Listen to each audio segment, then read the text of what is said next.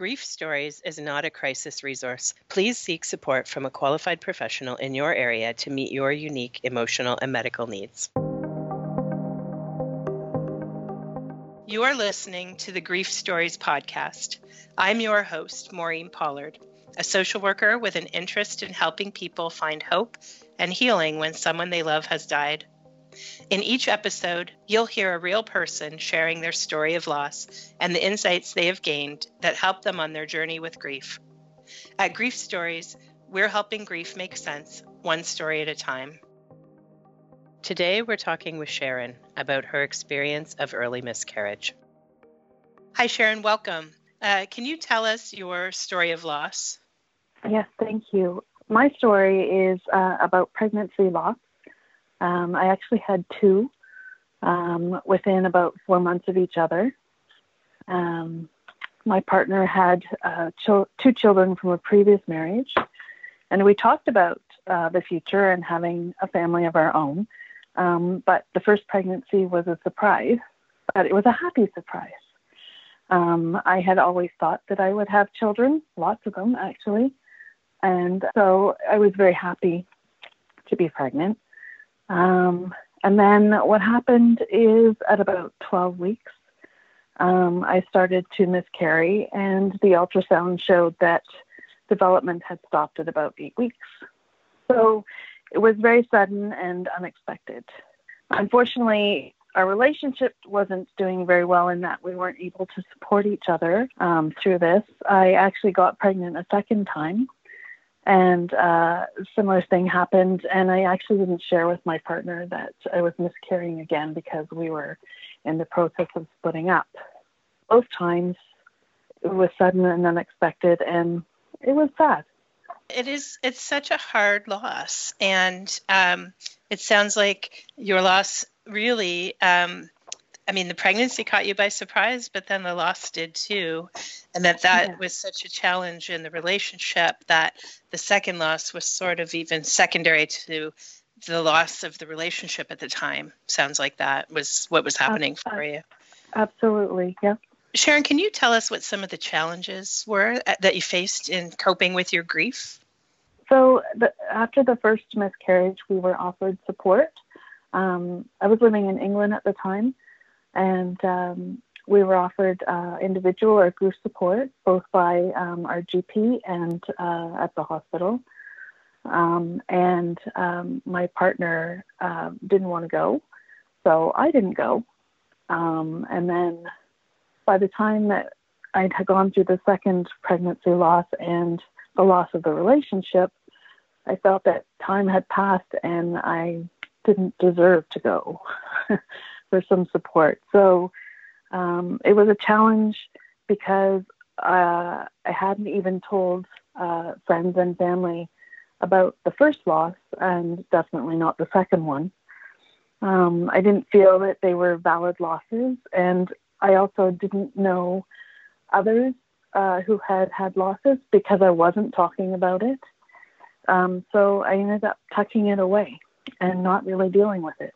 So it was really challenging on so many fronts, right? It was challenging at the time that you were offered support. It wasn't really safe or comfortable to accept it, you know, because your partner wasn't ready for support at the time. And then oh. later, it felt like it was too late to go back and get that. Um, Correct. And that feeling of it being too late was also connected to, you mentioned that you didn't feel like you deserved to get support at that time. Um, and then you were also feeling isolated because you hadn't shared this experience with the people in your life. Um, it was a loss that isn't considered valid. I actually felt uh, ashamed. I felt uh, embarrassed. And that's such a common experience for um people with pregnancy and infant loss experiences. And did you find also that there were some challenges really in your location? You were you were um, in England, away from your networks. Did that contribute to the challenges you faced?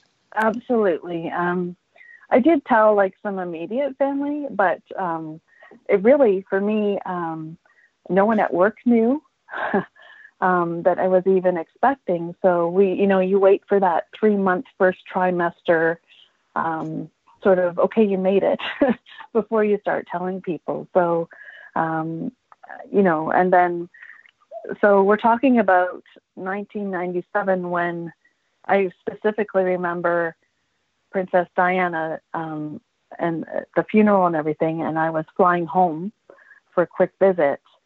Um, so that's the time period that we're looking at. Mm-hmm. Um, people did, people didn't talk about things like that then.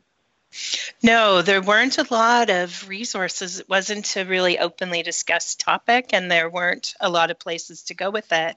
Um, and then you have the added complications of uh, the relationship falling apart, right? Yeah. Yeah. Plus, I, I was in England, and, you know, stiff upper lip, and we don't talk about emotional things there. Right. So really a cultural piece that yeah. went along with it then, right? Yeah. So, so what would you say did help you cope with the, the, the grief that you uh, had and have for those pregnancy losses? So it's interesting because um, I'm a grief counselor professionally, um, and I do support um, people with pregnancy and infant losses, amongst other types of losses. And um, none none of them triggered me in any way. And it was only just recently that um, I had some time away from working. I was working from home, but I was resting um, because I'd had some foot surgery. And um, I read a book. I read a book called The twentieth Year, A Memoir of Miscarriage, um, written by Maureen Pollard. And uh, as I was reading this book, I resonated with so many things, like, um, you know, having empty arms and not even having the opportunity to hold the child. Um, and it made me feel that um, my grief was valid and that I needed to process all of that. Um, so I think I, w- I was in a safe space to be able to grieve. Um, I wouldn't have to get up and go into work every day and put on my um, caring empathetic face to others. I was able to actually sit in it. And what this whole process made me realize is that it's really never too late to grieve. You know, it was a messy couple of days, but um, just having that time alone, it was important for me to be able to devote the time and allow myself to grieve. And the right re- resource came to me at the right time. Wonderful. I, I really appreciate that, because that's so much a part of why I actually wrote the book, is to allow people to connect with their grief um, in a supported way. Even as a grief counselor, where you're providing support with, for people who have had pregnancy and infant loss, you sort of contained your own experience and tucked it away, put it off to the side because it still felt so invalidated for you. And when you finally had a safe space, enough time and privacy, as well as this resource coming to you at the right time, that you could really just sit with that feeling, with the grief that you that you've been carrying all these years. Exactly, because I thought that I had dealt with it. I did. I didn't feel that there was a need for it, but clearly. But um, then it bubbled I, up, right? Exactly, yeah. Yeah. Yeah. Yeah. I, I feel like that's part of grief, is that we can tuck it away, and sometimes we do. And as you've shown, you, you tuck it away for a really long time, but there, yeah. then it bubbles up, right? It's with exactly. you. Exactly. Yeah. Something triggers, triggers it. And um, I think it's just um, allowing ourselves to, to sit in it and, and let it happen. Mm-hmm. To be okay with not being okay while you exactly. feel those feelings of loss. Exactly. Yeah. And I really love your um, assertion that it's never too late, that that the power of feeling your grief and honoring it um, is important at any time in your life. Well, it is important at any time, because we never really stop grieving. You know, when you lose someone special, um, you've loved that person, and, um, you know, you miss that person as your life continues on. But for me, with the pregnancies, I'd never met them.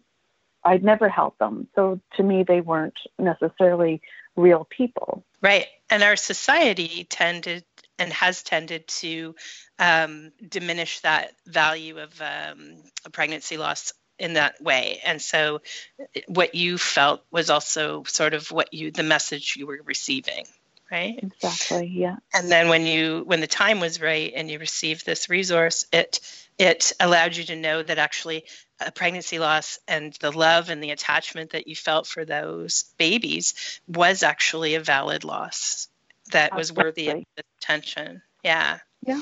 Yeah. Good. All right. Yeah. Sharon, thank you so much for sharing your story with us. Um, you're pleasure. helping people. You're helping people in their grief as you share your experience and and uh, the idea that there's hope and, and healing after loss. Thank yeah. you. Thank you.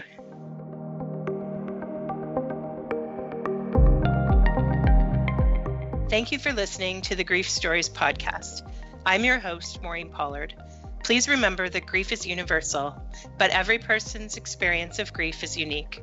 While our interviews are intended to help listeners feel validation and reassurance, we know that this story might be different from your own.